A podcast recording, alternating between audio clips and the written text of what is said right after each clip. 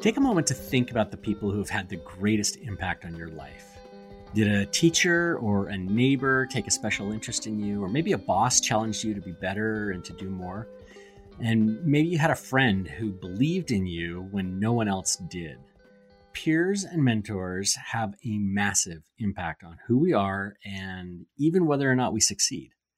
Today, on the 201st episode of the Copywriter Club podcast, we're talking with A-lister and direct response copywriter Parris Lampropoulos, who just might be the best copywriter in the world today, all about his mentors and what he learned from each of them. But before we dig deeper into this conversation, this episode is brought to you by the Copywriter Accelerator, our 16 week program for new copywriters who want to build a strong foundation for their business success. It covers business mindset, niching, packages and pricing, processes, client management, and even branding and getting in front of the right clients so you can be set up to succeed. If you're ready to stop dabbling and get serious about your copywriting business or pivot your copywriting business, go to thecopywriteraccelerator.com for more details. We first met Parris Lampropoulos at Copy Chief Live in 2017. And I knew that he was one of the best copywriters in the world. So uh, I hate to admit this, but I was a bit intimidated by him. And it's silly to say that because Parris has got to be one of the nicest guys I've ever met. So when I met him, I think I maybe just said hi and shook his hand and then kind of slinked away into the background. But a few months later, when we were planning the first ever copywriter club in real life, he emailed us and asked why we had invited all of his friends to the event, but hadn't asked him to come. So, of course, we immediately fixed that and we invited him to speak. His presentation at that event was about how he had landed his first clients and then doubled his income every year for four years in a row. And if you start doing the math on that, it's pretty incredible. We recorded it and it's available to watch in the Copywriter Underground private membership. Parris also spoke at TCC IRL the next year. He walked through one of his controls almost line by line, explaining why he chose the words that he used, what he was trying to do with each sentence, what the images meant, even some of the punctuation. It was a masterclass on direct response copywriting. After his presentation, I was talking with him and I asked him if he'd be interested in guesting on the podcast. And he told me that he wasn't really interested in doing more podcasts. Then he stopped and he said, Actually, I'd like to talk to, about some of my mentors. Maybe we could do something with that. And here we are, a year later, finally ready to have that discussion. It was an honor to include Parris at our event both years in New York City. Not only was he there to speak, but we also caught him scribbling notes, asking lots of questions, and learning from fellow copywriters. If you don't know Parris yet, uh, we'll tell you a little bit more about him. He really is the rare copywriter who doesn't need to advertise his services in fact, he doesn't even have a website because anyone who wants to work with him will jump through hoops to find him. He's written dozens of winning controls that have brought in millions of dollars for his clients. And he runs probably the most ex- exclusive copywriter training program that I've jokingly invited myself into during this interview. We're thrilled that he took the time to share his thoughts about some of the most influential people in his life. So, Parris, let's talk about mentorship and your mentors and how they played such a big part in you becoming a copywriter. Well, it is, and it's a big part of everything. If I look at everything I'm good at in my life, in every single instance, there was a mentor, a good mentor behind it. And if I look at everything I'm lousy at, it was in areas where I either had no mentor or I had a lousy mentor. So can we, yeah, can we get into some examples of that? Give us uh, uh, maybe no, a good and a bad. oh, a bad? Oh God, I don't want to. I don't want to say anything bad about people, but let's just say, you know, it, it, you follow somebody. If here's what I tell, um, like newbie copywriters, or even not so newbie, I say, um, if you learn from a copywriter who's making $50,000 a year writing copy, guess what you're going to learn how to do? You're going to learn how to make $50,000 a year make writing copy. But if you learn from somebody who's making a million dollars a year writing copy, well, there's a pretty good chance you're going to learn how to make a million dollars a year. Let me ask you this. The guy who's making 50,000 a year, and when I say guy, it could be a guy or a gal, the person who's making 50,000 a year, do you think they are approaching it the same way as the person who's making a million a year? No, absolutely not. Absolutely not. And so you got to learn from the best. And, you know, copywriting, I was very lucky in that I had some of the best people in the world who I got to learn from. And that's what I want to talk about today because these guys and gals are amazing and I learned so much from them. And it, it helped me become the person I am today.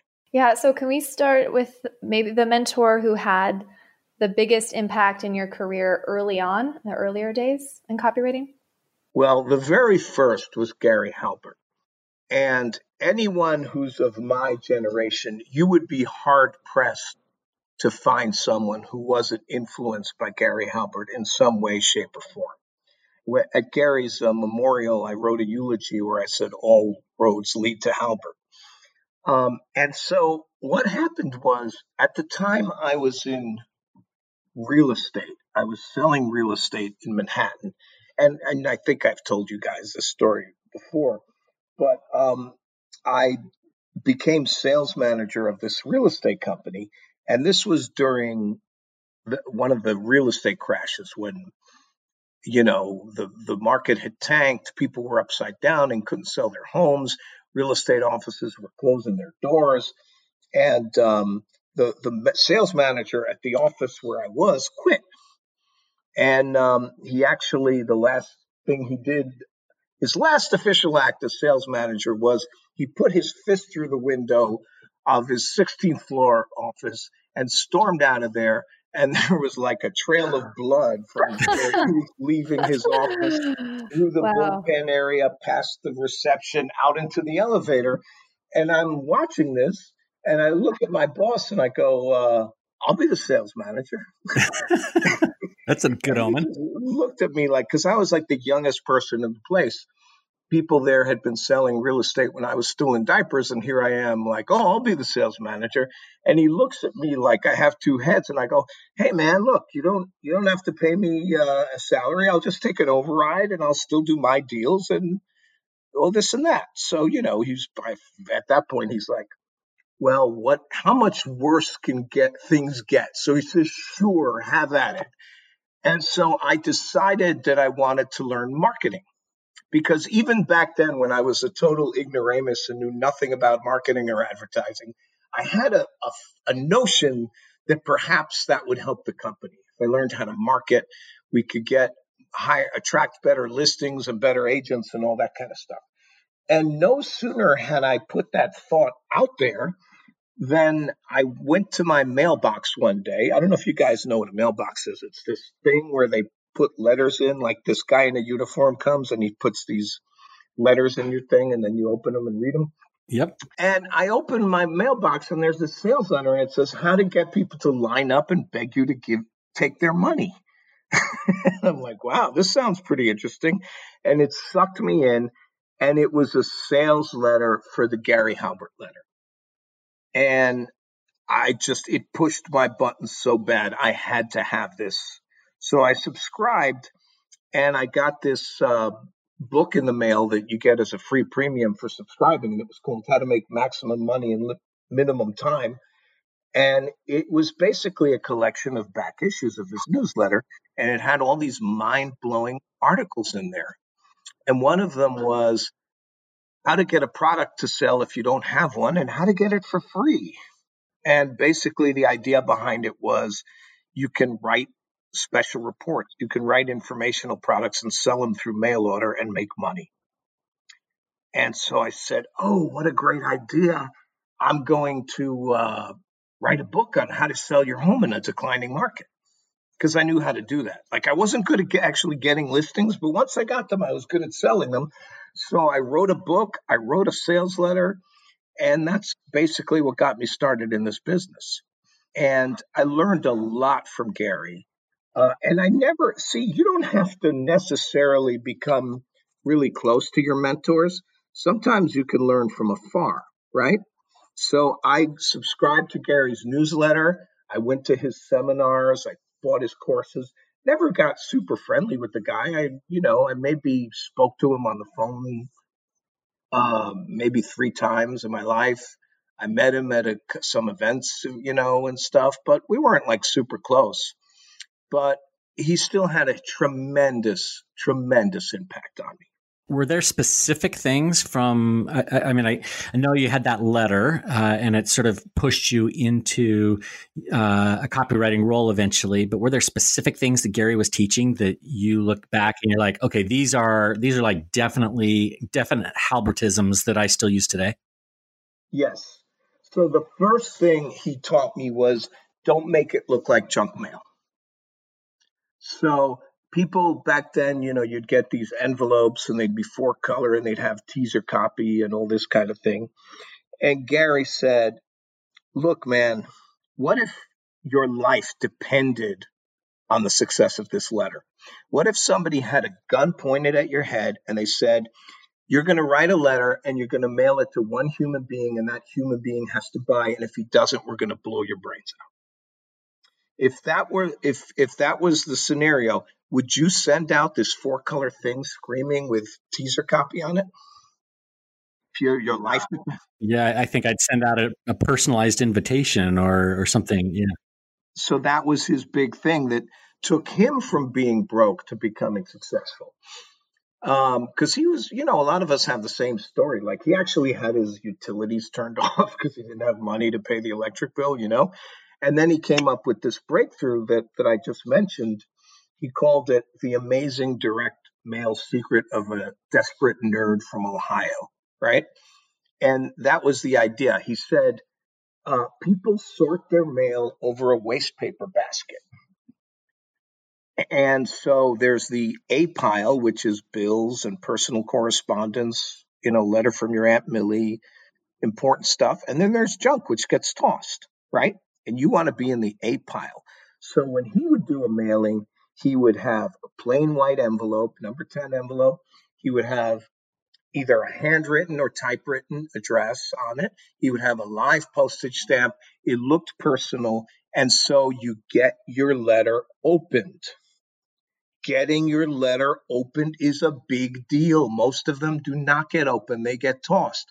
When a person opens a letter, they have just made a micro commitment and they are now down that slippery slide. I'm sure you guys are familiar with the book Influence by Robert Cialdini. When he talks about how American prisoners of war during the Korean War, how the, the North Koreans uh, brainwashed them, it's the consistency principle.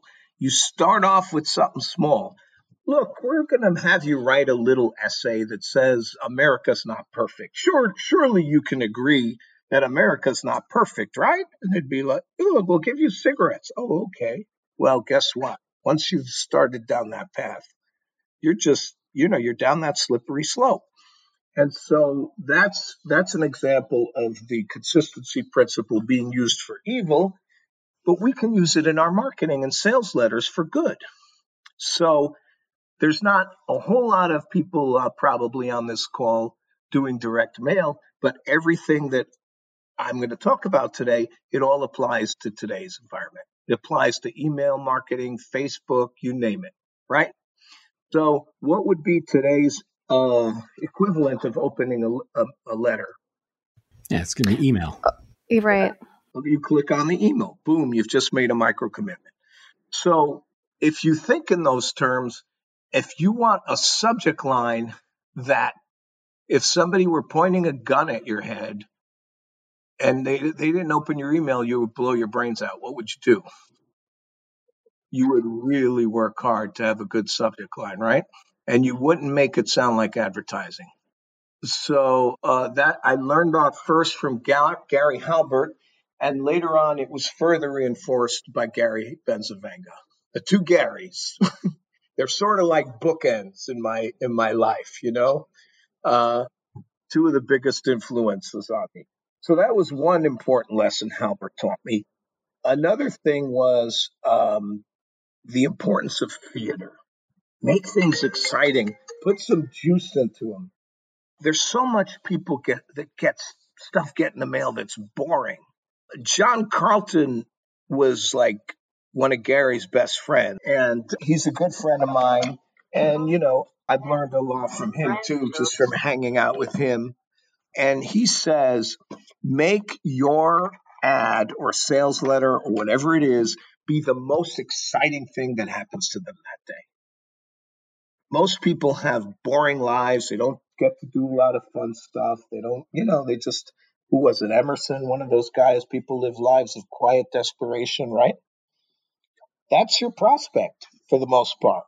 You got to bring some juice into, into their life, right? You got, or Joe Polish says, people want less uh, and more uh, you know put some wah into their life you know so that was another thing i learned from gary and then another thing i learned from him was he actually had a um, an issue of the newsletter where he said people ask me gary if i had to get really good at copywriting really fast what would you recommend and he said this is what you do and he gave a reading list of the top 10 books.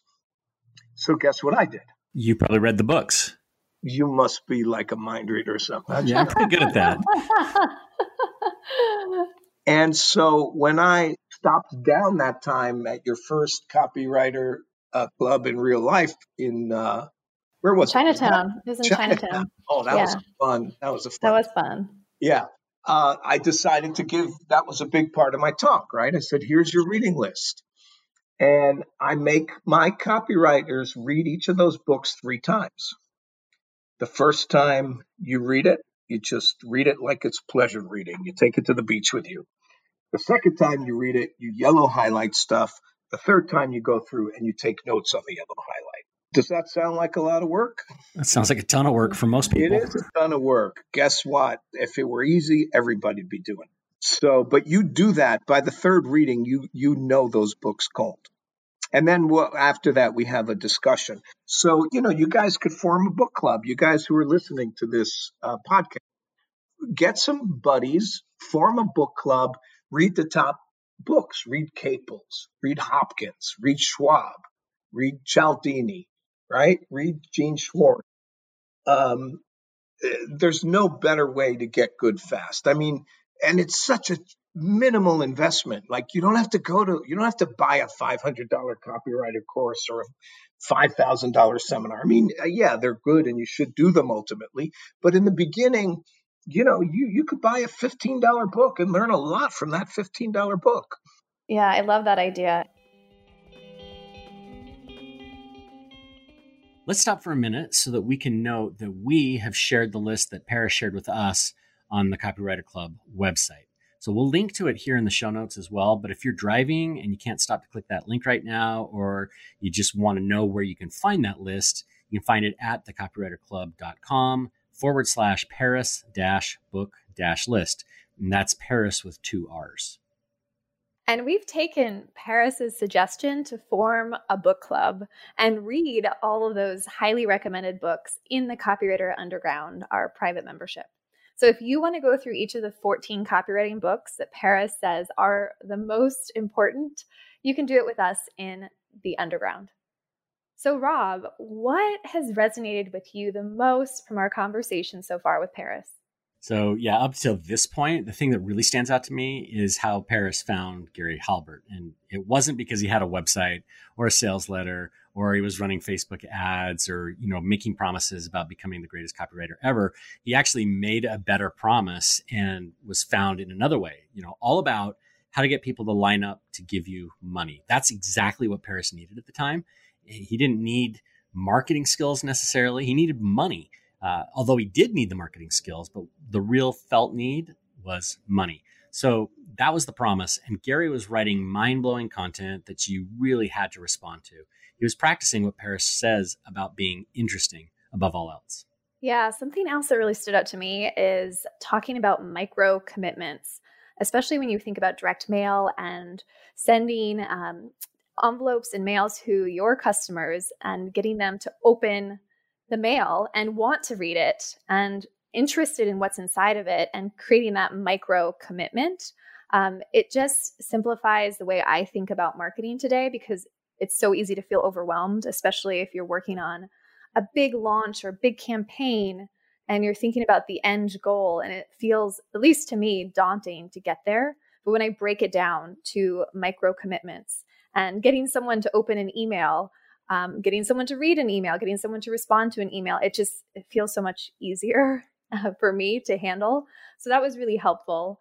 And then even just thinking about the micro commitment of subject lines and getting people to open more emails um, you know Parris talked about how if you're well, I think he was talking about if your life depended on it, but if your mom's life depended on it and you had to write a subject line that would get someone to open that email, you would try a lot harder to write a attention grabbing subject line that would work. And so it's just a good reminder to me because I'll oftentimes rush through that.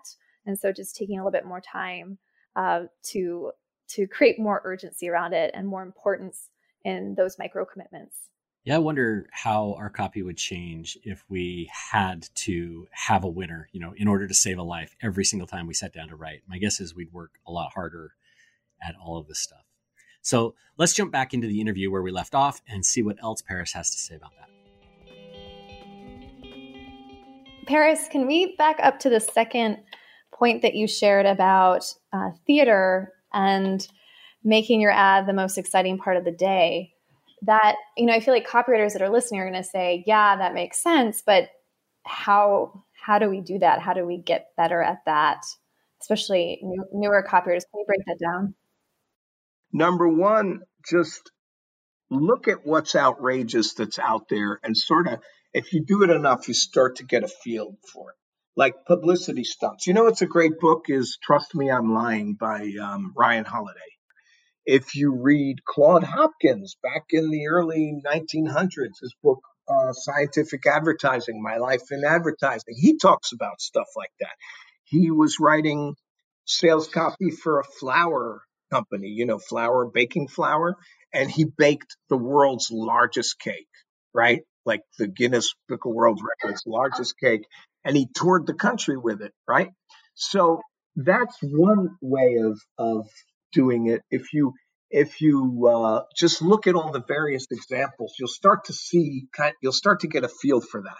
Another way is to study the copy of writers who naturally write that way. So John Carlton's a great example. Are you guys familiar with his ad with the headline, The Amazing Secret of a One Legged Golfer? That thing ran in the golf magazines. I don't even know how many. I mean, it's insane when you think about it because if you're getting a magazine and you're you're seeing that ad in the magazine every month. You think sooner or later it's going to stop pulling, right?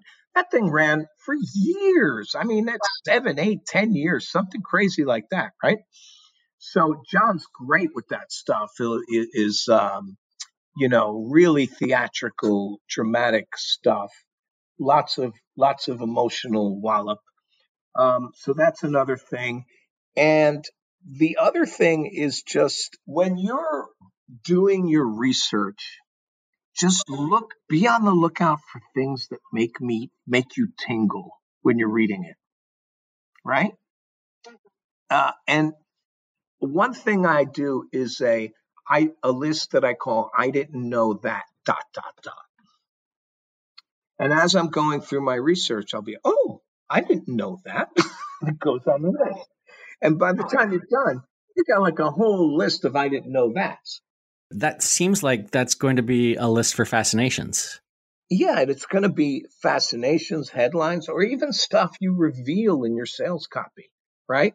Because we want to reveal stuff in the copy that's really cool and wow, you know, forehead slaps, stuff that makes them go, wow, this is so cool. And it creates a dopamine dump in their brain, right? and so they keep reading and also it creates reciprocity. They wow, wow, look at all this cool stuff this person told me. I, imagine how much more I'll learn if I, you know, buy the guy's stuff and get into a relationship with this person, a business relationship where I'm where I'm a customer, right? So very often the stuff that makes you tingle is going to be stuff that's counterintuitive. right? yeah. Yes. Yes. And there's a great book called Made to Stick by Chip and Dan Heath. They tell you how to write stuff that wows people. And it's a formula. I think the acronym they use is success. And one of the C's stands for counterintuitive. Right. Yeah. That would be my advice for how to, how to put more juice and more theater into your writing. Okay. And then so that that's some some of the takeaways that you had from Gary Halbert. Who was your next mentor? My next mentor was Ted Nicholas. And I learned about Ted through Gary.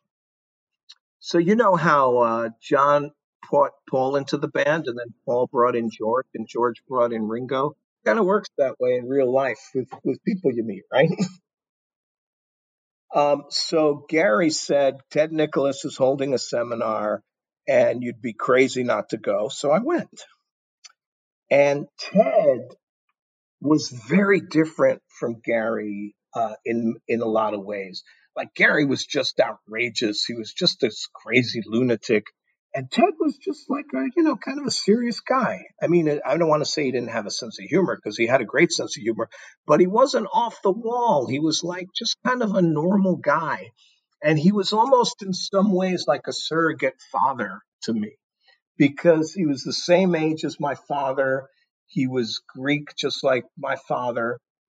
Um, they were both had a lot of similarities, hardworking, and you know started their uh, own business and all that. But Ted was my father was like a tough guy, like a very quiet kind of. I, like in his entire life, I never saw him cry, right? But Ted, Ted was also a tough guy. Ted was a former Marine, and yet Ted wasn't afraid to show his vulnerable side. And he kind of taught me that it's okay. You you know, just because you're you can still be a man and a masculine man and show some vulnerability. So that that's a life lesson I learned from Ted, not just a copywriting lesson. And another life lesson I learned was about the importance of listening. He said, most people, when they're in a conversation, they're not really listening to the other person. They're, while the other person's talking, they're thinking, ooh, what am I going to say next? Right? And that really stuck with me. It had a very big impact on me. And it, I really, um, you know, I made it a point to learn how to become a good listener. And when you're a good listener, it helps you just be a better person and have better relationships in your life. But it also makes you a better copywriter.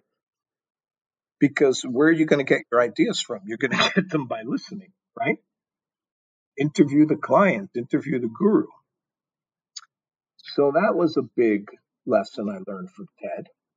Another one was he would take notes on index cards and he he would put different sections on different index cards and now you can put those cards on the floor and you can start arranging them in different orders and c- figure out what the best order is and then that becomes the skeleton for your sales letter and it's and it almost writes itself because you have an outline right but you don't know what the outline's going to be until you start playing around with it now this was back in the dark ages when people used to actually write notes on index cards with pen and, you know, take a pen and write it on a literal index card. But I still do the same thing today. I just create a big Word document with all my research. As I'm researching, I'll copy and paste things into the Word document. I'll write the source underneath where I got it from, either study or whatever website or wherever I found it.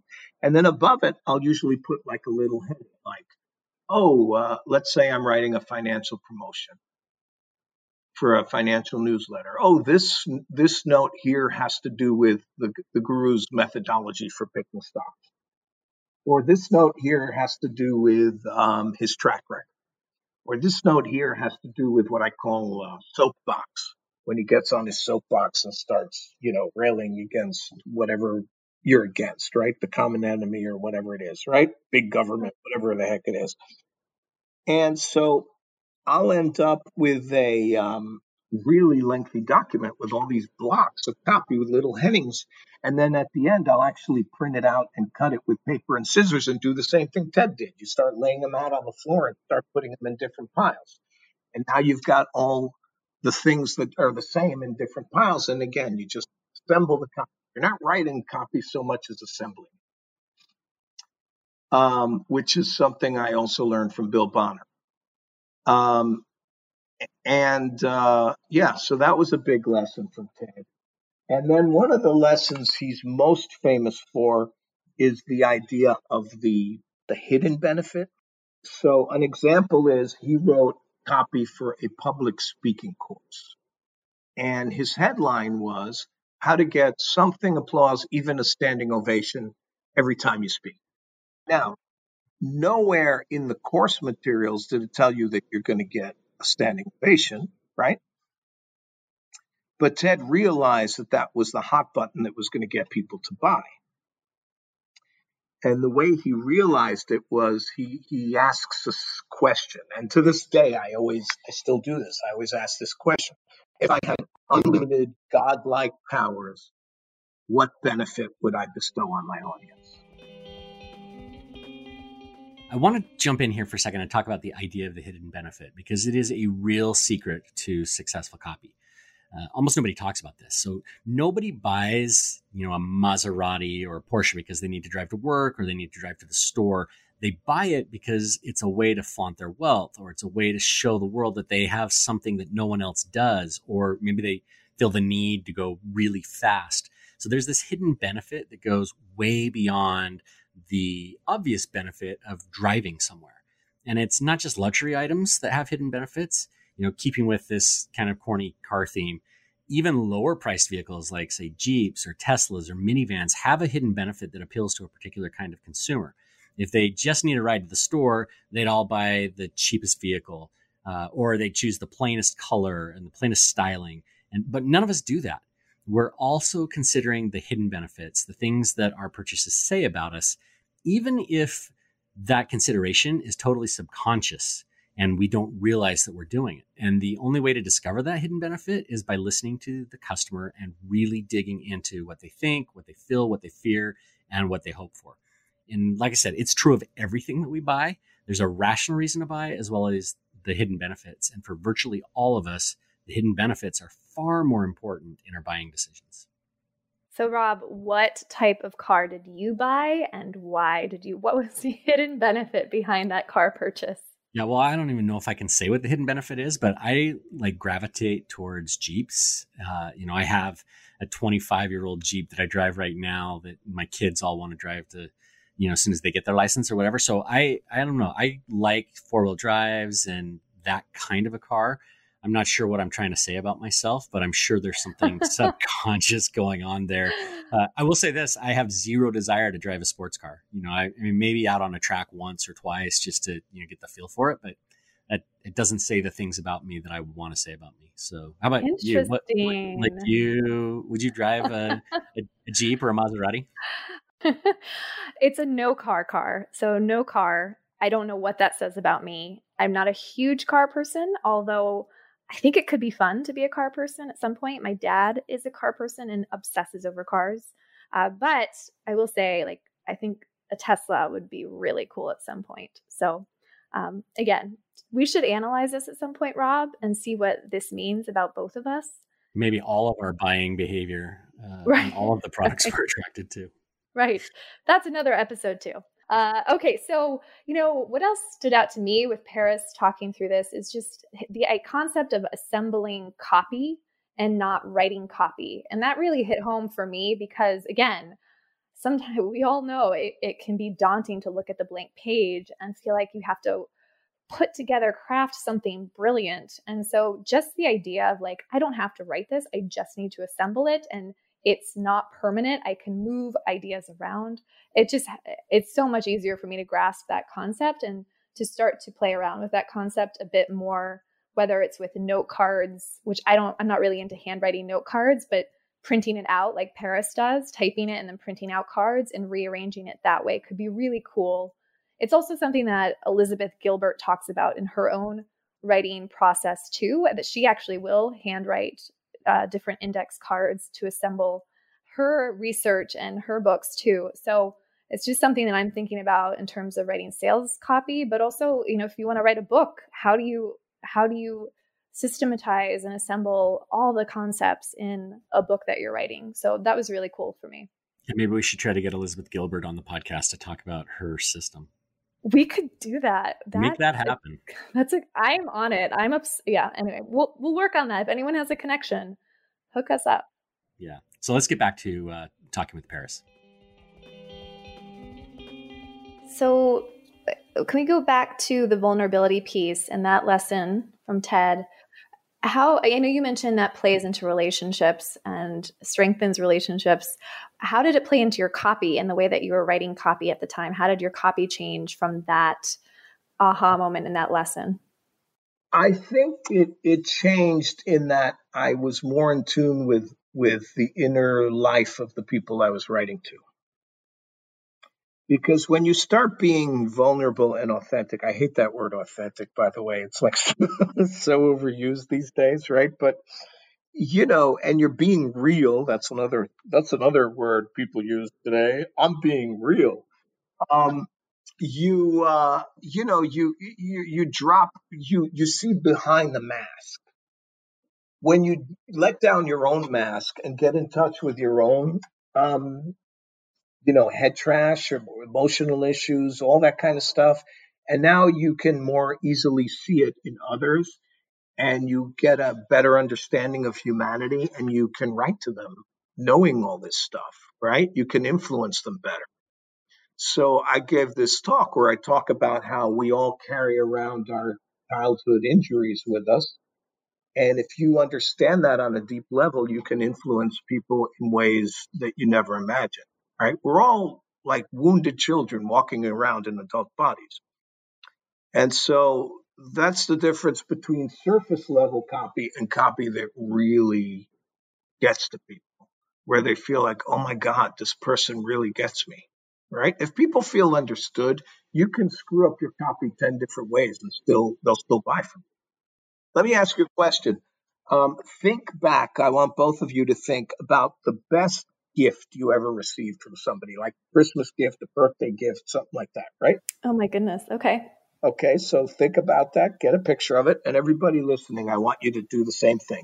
Think about the best gift anybody ever bought you or gave you. Got it. All right. I'm going to say the best gift you ever got was not a gift where you said, wow, this is great. I could really use one of these. It was a gift where you said, wow, this person really gets me.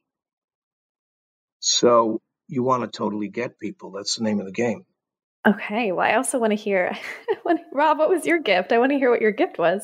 So uh, I can't remember. I think it was a Father's Day. My wife had taken like 90 days. She took a, an index card and she wrote down one thing that she appreciated about me every oh one of those 90 days, oh, wow. and then she gave the the set to me. It was it was awesome. I still have it actually. It's like sitting here in my desk drawer because I mean, I, I, probably couldn't tell you what I got for Christmas, you know, four months ago from anybody. Right. But this gift that I got, I, I, don't know, it's probably been 10 or 15 years ago. I still have it sitting here. So yeah, that it's it's very personal. Yeah, very personal, very meaningful, and you're right. It it was one of those things like, wow, um, she cares, right? That, so, that's a great yeah. story. Imagine if every couple did that. Like, yeah, no more divorce, right? that would save, yeah, save our world, um, save our marriages. Yeah. So what what was your gift, Kira? Because you, you can't. Yeah, what was the? Well, I was just went with the first gift that came to mind from when I was a kid was a dollhouse, a dollhouse I would assemble with my my dad and that I fell in love with and built over years. And now it's sitting downstairs. And my, of course, my daughter ha- wants nothing to do with it. But um, yeah, that was meaningful t- to me um, and came to mind first. But I should think about the more recent gifts too. Still think about that one. It hasn't been 90 days of thoughtful notes to wow. my husband. There's an idea. There's an idea for I'll you. I'll share that want. with him. Yeah, really going back to the listening part too, becoming a better listener is hard uh, for many of us. And I feel like the problem oftentimes is that we think we're a good listener, but we're not. So, how do we become better listeners when half of us think that we're already decent at it, even as copywriters? we think we're okay, but how do we get better? And maybe we are okay, but how do we continue to to get better at it? It seems simple, but I know so many of us struggle with it. I'm sorry, Kira. Did you say something? I wasn't listening. yeah, I was busy doing something else. So. I was waiting for that. I was waiting. I'm that. getting too predictable with my jokes. Huh? um, I think the the answer is like stop and pause and just train yourself to pause and have the space open and to realize that people don't care about you being interesting they care about you being interested, hmm. right? Yeah. So let's say for for just for the sake of an argument, let's say you're just a selfish jerk, right? you don't yeah. really care about what what. Oh no, stop! Come on, you're the opposite of that. But let's say you were, and you don't really care what the other people have to say, right? Even even if you're totally selfish, purely for selfish reasons, being a good listener is going to get you places. So learn to be a good listener. And again, it's just a matter of pausing yourself, stopping yourself, looking at the person in the eye, and just saying, what can I learn from this person? Okay, so um, there are more mentors that you've learned from. Oh, uh, yeah. Who else? Who else comes next in the line of mentors? Yes, we're going chronologically, right?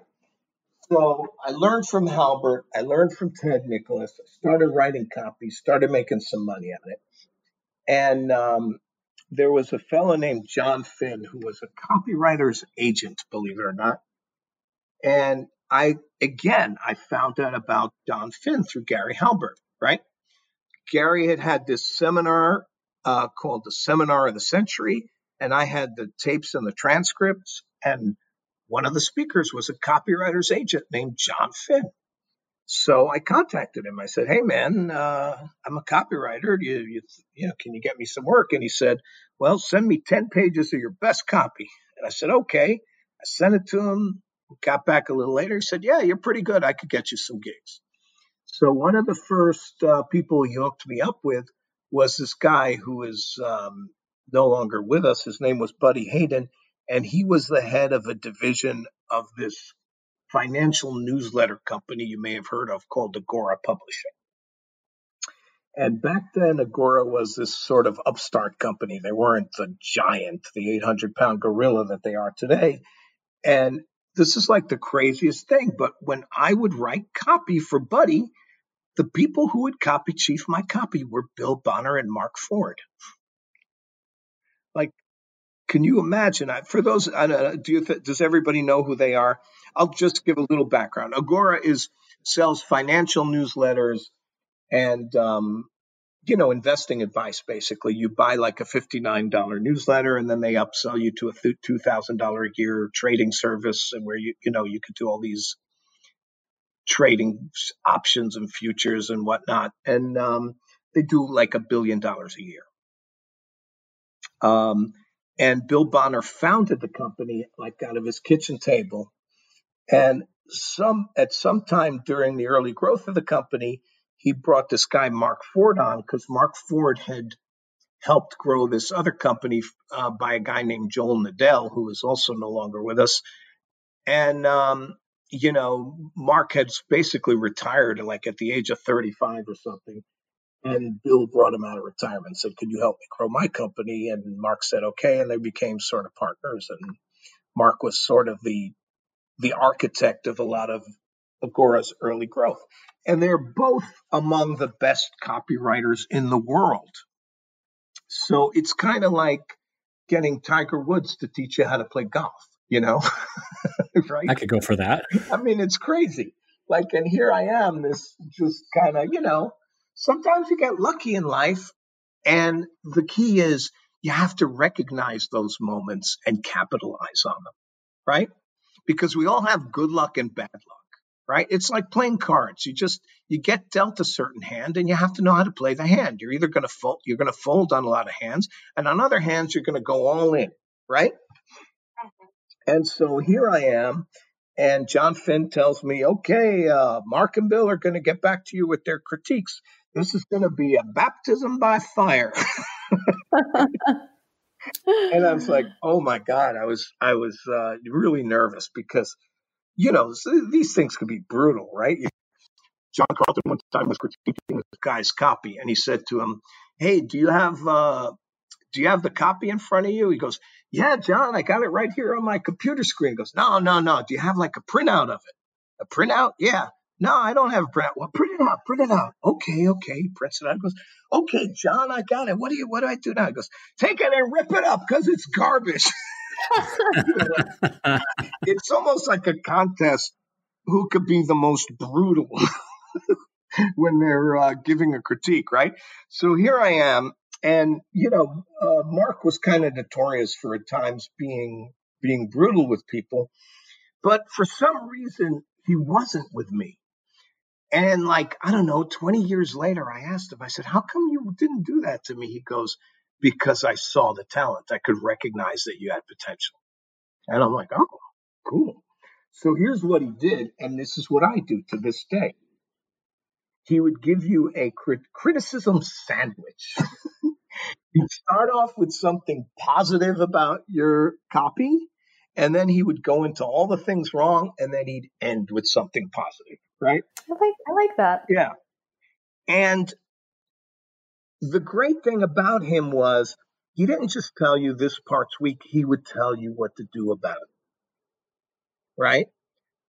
And to this day, I mean, I, the way I learned how to critique copy and be a copy chief, which is what I do spend most of my time doing these days, is I learned it from Mark. Um, I learned a lot from Mark, uh, you know, just not just copywriting, but business. I mean, the guy is like phenomenal. He's, he's amazing. Um, but uh, if you want some copy lessons, one lesson I learned was never go on about one single uh, thing for more than about a page or so. So we were writing copy for financial newsletters, and very often we'd get into these macroeconomic trends and why you know the, why the price of gold is going to go up or why the market's going to tank or whatever it is, and you'd have this argument, right? Which I knew how to do because I went to college and we wrote term papers, right? And when you're writing um, long form sales copy, it's like writing a term paper, basically. You get all the research together and you marshal your arguments and you make the argument that you're trying to make. Now, there are a few differences, one of which is you're going to go more emotional in, in uh, self on paper, right? But the other issue is Mark taught me that you can't go on for too long about a certain point because you'll lose people. He said a page, a page and a half tops and then you got to sh- keep shifting gears, right? So what you want to do is you want to say your thing, and then you say, uh, "I'll tell you more about this in a moment, but first let me tell you this." And so you're you're constantly shifting gears to keep people from losing people, right? So there's a famous talk that Gene Schwartz gave, and he's another one of my mentors, even though I never met the man, where he said, go watch these like shoot 'em up uh, Joel Silver movies. Joel Silver was a famous movie producer and still is, I, I guess. Um, and he was the one who did all those Lethal Weapon movies. Remember those? Oh yeah. yeah.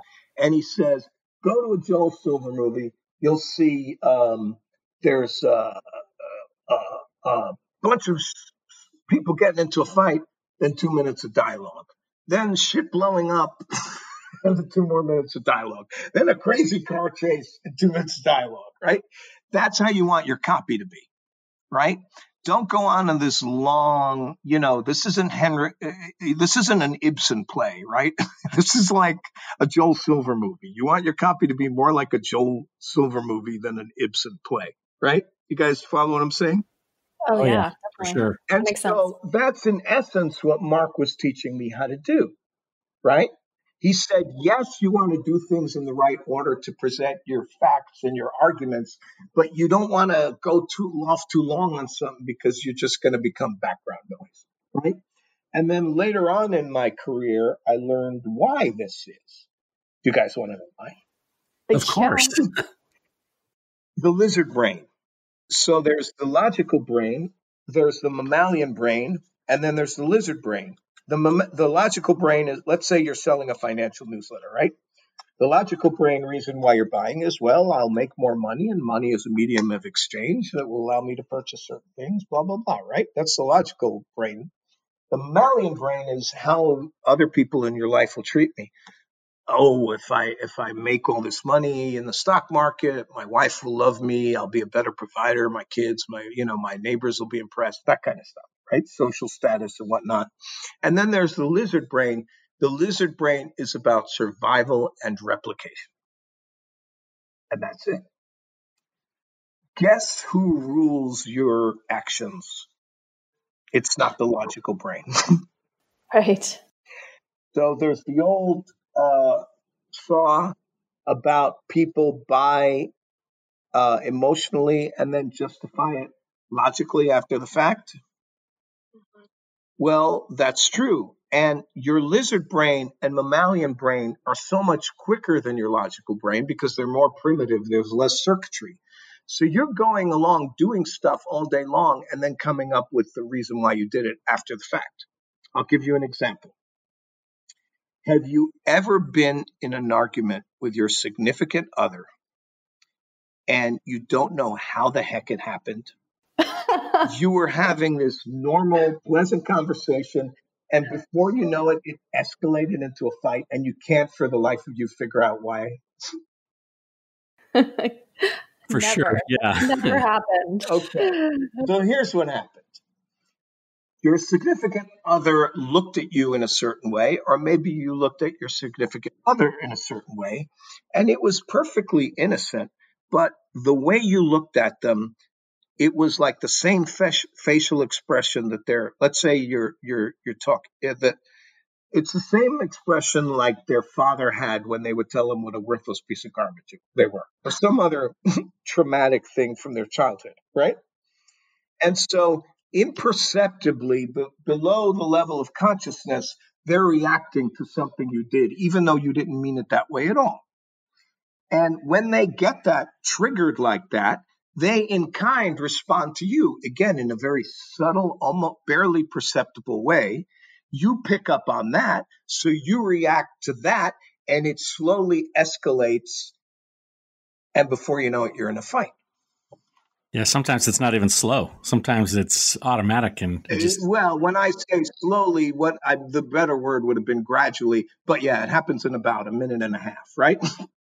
and before either of you knew what happened, you're in this fight.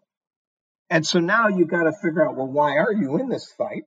And so your logical brain searches for the reason, and the reason it comes up with is she's crazy. That's why we're in a fight. She's out of her mind. She's nuts. There was actually an experiment where a hypnotist would put somebody in a trance and then hand them an umbrella and then break the trance and go, Why do you have an umbrella? And the person would say, Because uh, it's raining. Meanwhile, you know, they're indoors, it's not raining, but the logical mind needs to find a reason to justify. How does that connect back to what you were saying about never go on about one thing for a page or? The lizard brain, your brain in general, is programmed to tune out and not pay attention to things.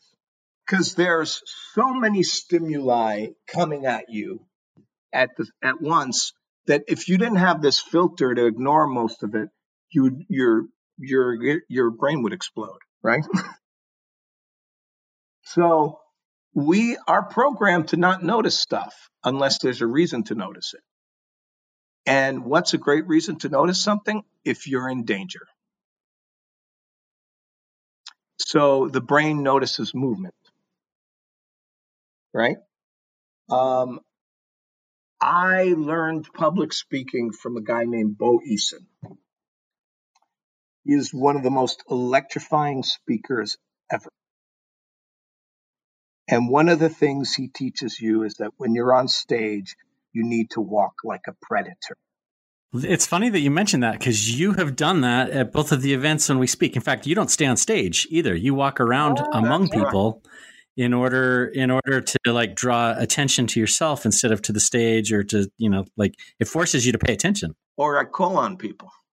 Right. oh my God, if, if somebody's going to call me, I better pay attention. Right? That's great.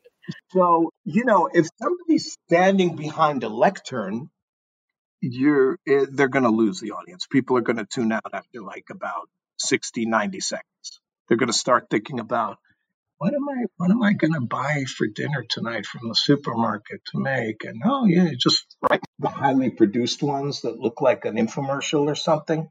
The better ones, the ones that are performing well, there's a lot of movement with the camera.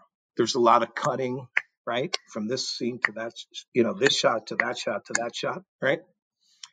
Um, and you, and uh-huh. when you have a written sales letter, well, you have to wait to you have to duplicate that. You have to duplicate the feeling of a Joel Silver movie, and the way you do that is by shifting the action and coming back, and by telling them, like we were talking about, he- forehead slapping stuff.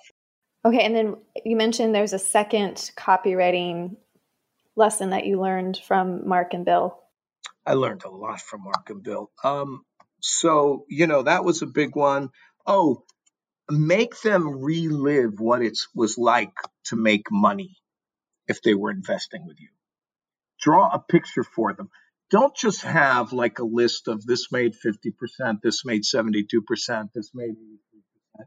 Just like keep having examples that like make them feel what it was like. You know, back in uh, such and such a time, I saw that this was happening I knew that that meant this would happen. So I invested in this and, you know, in that nine months, the stock jumped by 87%, right? Um, and you want to have a rationale behind it. You want to make it sound inevitable. This is a system, and if you follow the system, you will get a predictable result. That's what people want in their life. They want a predictable result. And so you want to make it as sure as the sun's going to come up tomorrow, this is going to happen. So, yeah, we, we talked about John Finn and how he introduced you to Bill and Mark. Uh, going chronologically now, who is the next mentor that had an impact on your life? You know, there's a lot of other ones in there. There's a guy named Chip Wood, who was one of my first clients, and I still do a lot of work for the company he founded. And now his son and I are working together, and his son's like a brother to me and uh, I learned uh, I learned a lot of stuff from Chip, like about storytelling and whatnot, using certain words, you know, good word choices versus bad word choices. And the next copywriter mentor who I had was Clayton Makepeace. And again, I met Clayton through John Finn. Uh, John called me one day and he told me there's this guy named Clayton who is making seven figures a year as a copywriter and he was looking for junior writers. So I said, I'm in. And uh, so I started working with Clayton. And back then, they were mailing these things called magalogs. Basically, what it is, it's, it's a direct mail sales pitch disguised as a magazine. So, you know how I said a moment earlier, don't make it look like advertising. And this is a great example of that. Uh, you didn't think you were getting an advertisement in your mailbox, you thought you were getting a magazine. So, what do magazines have in them? Articles. So, the Magalog would have articles in it, and you'd start reading them. And after a while, it would start sneaking a sales pitch in there. And uh, as I mentioned earlier, this whole idea of advertising that doesn't look like advertising is very applicable to today's world. So, let's say you're surfing the internet. You're just going about minding your own business, surfing the web, and you see a little thing that says five foods never to eat. And you say, oh, that's interesting. So you click on it, and then it takes you to what looks like an article or a blog, or maybe it's a video that looks like it's entertaining and informational in nature, which it is. But while it's entertaining and informing you, it's also sneaking a sales pitch in there. And before you know what happened to you, you're reaching into your wallet and taking out your credit card and buying the product. And so this is what we do. And so this is what a magalog was. It was a sales pitch designed as a uh, dis- disguised as a magazine. And when the magalogs first started came out, I looked at them and I was like, they were so dense with copy. And I said, how the heck do you write one of those? Because it seemed like such an intimidating task. I didn't know where to begin. Uh, so Clayton said, it's simple. You start by writing as many fascination bullets as you can, just like you would do for any other project, right? And now some of these fascination bullets are going to be great bullets with a weak payoff. Like if you have a bullet that says the only real way to get cell- rid of cellulite, right? And the answer is diet and exercise, diet and exercise, excuse me, that's a weak payoff, right? And it would be disappointing. But sometimes the payoff to the bullet is just as exciting as the bullet itself. Sometimes the payoff to the bullet is going to be a forehead slapper.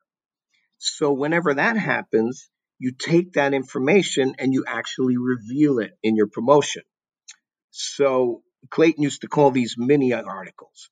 And so we would write, you know, however many fascinations, and then we would end up with about 10 or 20 mini articles that reveal really cool stuff. And then we'd start placing them in the Magalog. And so some of them would become sidebars in the Magalog, and then some of them would get woven into the main run through sales letter, right? That begins on the front cover and ends at the end with the call to action. And so the run through sales letter, it starts out 100% information. It tells you really cool stuff. And then as you go through it, it shifts to like 50% information and 50% sales pitch. And then by the end of the letter, it's all sales pitch. And so I started doing that. And that little piece of advice basically made my career. Now, you said that you actually apprenticed with Clayton. So I'm guessing you learned other things from him as well. Oh, yeah. I, I learned a ton from him. Uh, he, he had such a big impact on my life. I remember the first time I ever got hang out to hang out with him in person. It was in uh, Lake Tahoe, and, and, he was living large. He had the presidential suite at the hotel there, and he and his wife Wendy Wendy got massages and facials and all this kind of thing. Uh, and he took us all out to dinner at the nicest restaurant in town, and he picked up the tab. And I was like, oh gosh, I mean, you can really make that much money being a freelance copywriter, writing for other people. And that was a big eye opener for me. I mean, I kind of knew it intellectually, but there's a difference between knowing something intellectually versus really knowing it deep inside. You know what I mean? You actually feel it, you see it with your own eyes. So that was huge for me because it just showed me the possibilities. Another thing that was huge for me is that after I would submit my copy drafts to Clayton, I would ask him for the final copy that he handed into the client. And so what I would do is I would put them side by side. I'd have my draft and his final draft next to each other. And I'd look at them and compare them and go, what did he do? I'd say, oh, look, he changed this here. How brilliant. I never would have thought of that. And yeah, just by doing that a bunch of times, I learned a lot about how to turn good copy into great copy. Can we dig into those lessons, um, what he was changing specifically, and what stood out to you the most? He was taking things to a higher level. Uh, he was doing what Vic Schwab, if you ever read the book How to Write a Good Advertisement, Vic Schwab calls it getting someone to grasp the, the advantage. So I, I remember a specific example. We were writing a magalog for a newsletter called Bottom Line Tomorrow, which was a retirement newsletter, right? And there was an article in the publication about like, you know, part-time businesses you can start after you retired and make money, right? You could be like a little solopreneur, you know, have a nice income working part-time, you know, something that people would like to do because after a while retirement gets boring if you're not keeping yourself busy. Plus, you know, who doesn't want money, right? Extra money. The the biggest hot button, the biggest fear people have about retirement is that they're going to outlive their money. So this was a really neat article, and it said, you know, you could do different things, like you can be a resume preparer, you know, where you write people's resumes for them, or you could be a mystery shopper, or you could be um, I, I forget what all of them were, but you know, for each one, I had a description of what it was, and at the end, I wrote income potential colon fifty thousand dollars a year, or whatever the number was for that particular thing, right? So I had one, like I said, where it was a description of what a mystery shopper does, right? It says companies pay you to go shop at their stores and then they see how you're being treated by their sales staff and customer service and all this. and you write a little report on your customer experience and you get paid, right? And then at the bottom it said potential income colon 50,000, right? So I submitted my copy to Clayton and I got the final copy back from him that he submitted to the client. And by this point, I'd been doing it for a while with him, and my copy was really good and he wasn't making a lot of changes. And for this particular article, he only made one change. At the end, where it said potential income colon 50,000, Clayton added dash just for going shopping. And I'm like, oh, isn't that interesting? Look what he's doing. He's getting, uh, this is a technique that I now call the you're doing X anyway, so why not get Y benefit? So an example would be, hey, you're on the treadmill exercising anyway. Why not listen to these audios on the treadmill and learn something, right? Or you're in the car anyway, so why not listen to these audios in the car and learn something? So Clayton was very good at getting people to grasp the advantage, getting people to uh, you know get the benefit of the benefit, getting to dimensionalize the benefit. He was one of the most persuasive people I ever knew. Like he would call me up sometimes to ask me if I wanted to do something with him, and I'd be thinking, okay, the answer is going to be no, but I'm going to give him the courtesy of listening to him. He's my friend, he's my mentor. I'm going to hear him out, but the answer is no. And then he'd call me, and like by the end of the phone, he'd have me convinced. I'd be, yeah, Clayton, let's do it, let's do it. And and one of the reasons he was so persuasive and good at getting people do stuff is that he was good at getting you to see the benefit of the benefit, getting to dimensionalize things. Uh, I'll give you another example. He he wrote a promotion for a health newsletter, and in there there was a statistic that said 120,000 people per day die from properly prescribed prescription drugs. So most copywriters, they would just write down 120,000 people per, not per day, I'm sorry, per year die from properly prescribed prescription drugs, right? But here's what Clayton did instead. He opened his promotion with the following words. He said, if three jumbo jets were to crash every day, you would never set foot in an airplane again. Yet that's how many people die every day from properly prescribed prescription drugs. Do you see how much more powerful that is than just saying 120,000 people a year die from? Yeah, it contextualizes everything. How do we do as copywriters do that and have the benefit, find the benefit of the benefit and go deeper like Clayton? If you have uh, a few years, I can teach you how to do Is wait, was that just an invite to, to join the famous it's program? we recorded it. I was officially invited. It happened. Um, you know, you just got to ask yourself if it's a number, how do I bring that number to life? Turn it into something people can understand. If it's a, you know, um, uh, some, you know, I told you one of the techniques. You're doing X anyway, so why not do Y? There's a whole bunch of ways to do it. And it, you, I just learned this by being exposed to it over and over and over and over, right? You just kind of, just like I said earlier, what, what did you guys ask me? Oh, how to get theater into your copy, right? It's after a while, you start to get a sense of it, right? So just read copy that makes you tingle and then stop and ask yourself, why did that just make me tingle? What's going on here? You know, after you've read all the great books and you know all the techniques, now you can go back and go, okay, what technique was at work here? What got me to tingle? Okay, so uh, Parris, we've talked about a handful of your mentors. I'm wondering who are your mentors today? Who are you learning from, you know, from afar, or maybe in a smaller, more intimate group? What does that look like today? There's a whole bunch of people we didn't talk about. We didn't talk much about Gary Bencivenga. He was a huge influence on me. Uh, Mark Ford continues to be a huge influence on me. Uh, Dan Kennedy, there's a lot of marketing people who, who we didn't talk about, right? Jay Abraham. Oh my gosh, I learned so much. Okay. Um, Dan Kennedy.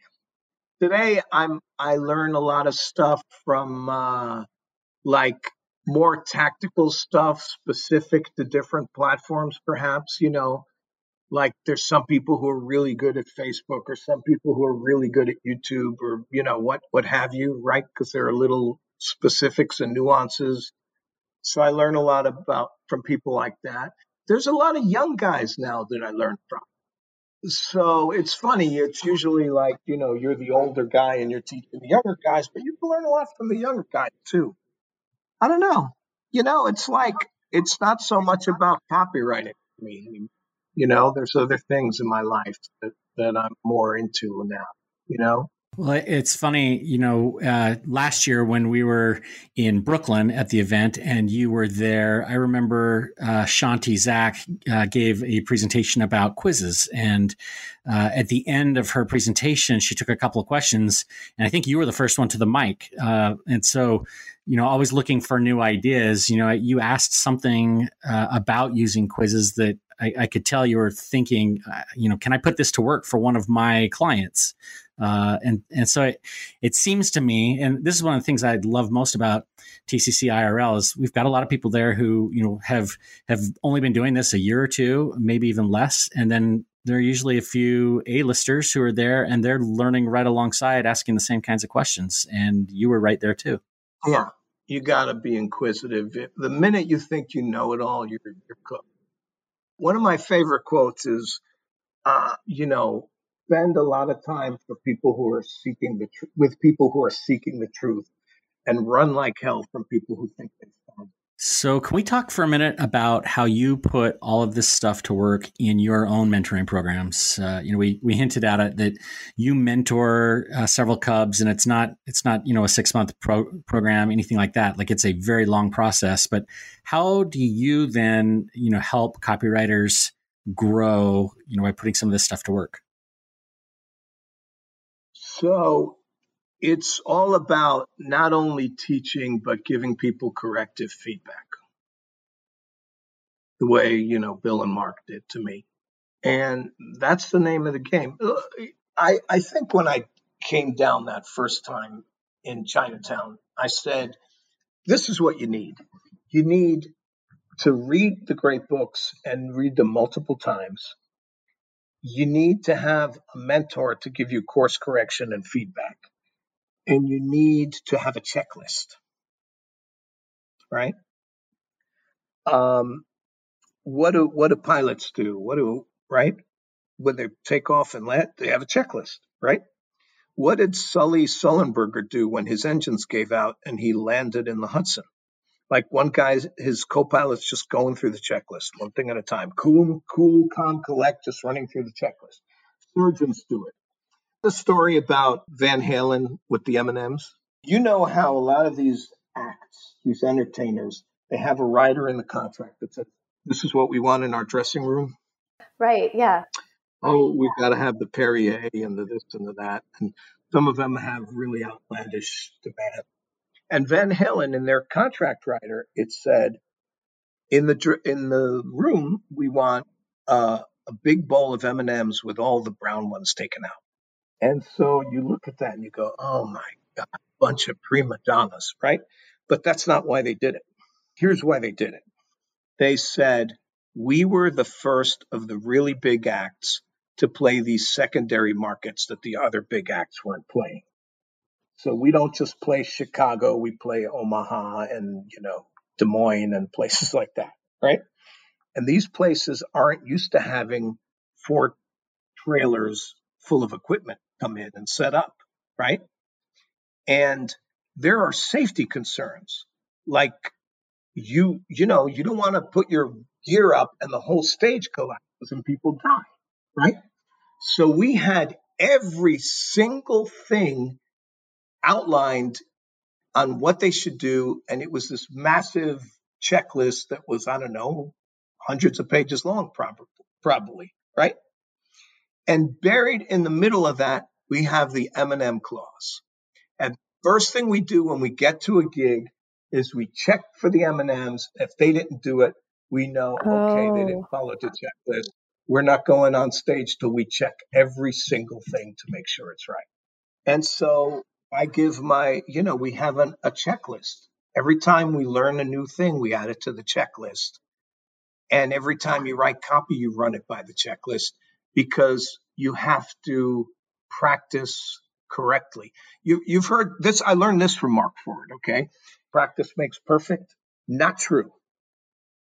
Practice makes permanent. So if you have a lousy golf swing and you keep practicing it over and over, what's that going to do? Mm-hmm. You're, you're going to get really good at a lousy golf swing. That's right. So anytime you are writing, you are either reinforcing good habits or bad habits. There's no middle ground. So that's why you want to have a checklist to reinforce the good habits. Parris, I know we're we're out of running out of time quickly. Uh, you mentioned a handful of other mentors you didn't get to share or talk about. Is there one more that you would like to to talk about before we wrap up? If we're talking strictly copywriting, you know, Gary Bencivenga, one of the best who's ever lived, right? And I learned a lot from him. And again, for from for years and years, I learned from afar. Every time I would hear, oh, I say, oh, you see this control? It was written by Gary Bencivenga. Everybody, not just me, we would all devour it. Oh my God, Gary wrote this, right? it's like, you know, he was like, uh, you know, he was God to us, right? The, the God of copywriting. And um, so I learned a lot by watching what he's doing and reverse engineering it. And then I became fortunate enough to meet him. I heard he was speaking at some small business break breakfast in on Long Island, and I ran over there. And uh, afterwards, I'm like fawning all over him, like a fanboy, right? And then after that, I got to go to the Bencivenga 100, which you know you had to sign a non-disclosure agreement and all that. But it was great stuff. And then I actually got to be friends with him. So that's one of the coolest things about this business is you get to become friends with your heroes. Like all these people I worshipped and then I got to know, like, you know, Marty Edelston and Gary Bencivenga, you know, just, yeah, it's a great thing. So, is there one big lesson that you've taken from Gary's work that uh, you've applied in your daily work? Yeah. So the biggest lesson, eh, I'll tell you two of them, and I can say these because these weren't just these weren't part of the things in the seminar. These are things I learned before I even went to the seminar. One of them is the Gary Halbert thing. Don't make it look like advertising. Um, and Gary took that to a whole nother level. He was always looking for new things to masquerade his sales pitch as. Um, and the other thing I remember, this was huge, is Gary said, I don't start writing until I have seven times more stuff than I can use. Think about that. Yeah, that's uh, that's a lot of work. Yeah, the the game is won or lost in the research phase, right? Um, so here's what the average copywriter will do they'll look at some stuff. They'll go, oh, great, got an idea. Let me start writing. Okay. And actually, Richard Armstrong talks about this. He, Richard was like a solid journeyman copywriter for much of his career and then became one of the greatest copywriters on the planet. And he said the difference was during his journeyman years, he would do what I just said. Oh, here's an idea. Let me run with it. But what he does now is he goes, okay, there's one possibility. Let me let keep going and see if I got a better one. Right? So if you follow Gary's rule where you don't start writing until you have seven times more than you can use, that gives you way higher chance of coming up with the big idea, with a great big idea, right? So I took him literally. Let's say I'm going to write a 20. You remember I told you how I keep my notes in this Microsoft Word right. document? Yes. The modern day equivalent of Ted Nicholas's index cards. So if I'm going to write a 20 page sales letter, what does that mean? That means I need 140 pages worth of research in that Word document before I, right? Yep. So again, does that sound like a lot of work? Yeah, I think for most people it sounds like too much work. Well, guess what? Um, if you write a control that pays you royalties for 10 years, was it too much work? yeah, I mean, I've written, literally written stuff. I wrote something for Bottom Line Personal. It paid my mortgage, utilities, and car payments for 10 years. Do you think it was worth it for me to go those extra seven miles? Oh, yeah, worth every minute. So I do it with that. The other thing I do it with is bullets. If the promotion is going to have 100 bullets in it, I write 700 and I pick out the best 100. That yeah, that's that's amazing. 700 bullets. Like most right. people struggle to get to 70 or to, to 25 or to get to 7. Half hour at a time. You start you let's say you have this 500 page book that you need to write bullets for you start on page one, you write as many bullets as you can from that. Then you go to page two and you do the same thing. Then you go to page three. I learned that from Ted Nicholas, by the way. Go, don't just think in terms of general overarching benefits. Go page by page, writing bullets, and you'll be able to write 700 of them. And um, an ex- another example, not from the world of copywriting that I like to use, is are you guys familiar with an album that came out in 1984 by Bruce Springsteen called "Born in the USA"? Yes, I remember. I remember owning that uh, record for a while. Yeah, one of the top-selling albums of all time. Over 40 million of them sold. Okay, how many songs are on that album? I don't remember. Was it seven? There's 13 songs on that album, I think, if I'm remembering correctly. Okay. Uh, okay. How many did he record for that album?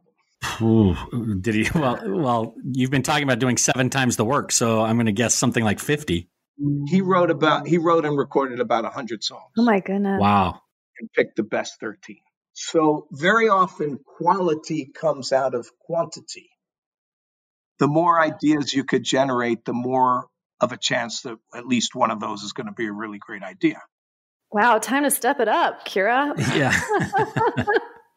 Sorry, maybe maybe you don't want to be uh, one of Parris's cubs after all. It's a lot of work. The first thing I do, you know, and I'm not taking on any cubs, but when I do, the first thing I do is try to talk people because it's basically five years of indentured servitude. yeah, I mean, in conclusion, Parris, like you've been so generous with the information that you've shared. We just want to thank you for that and for taking the time.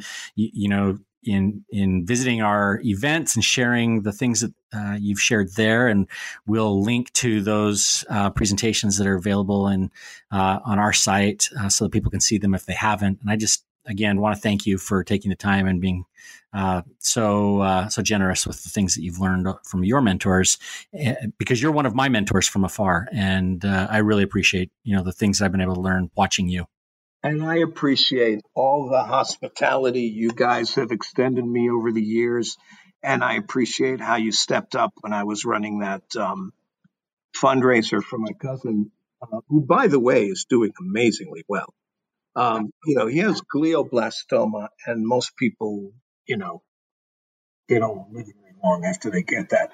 His tumor is very small, it's kind of stabilized they told him his hair would never grow back. It did. They told him he'd never drive again. He's driving again.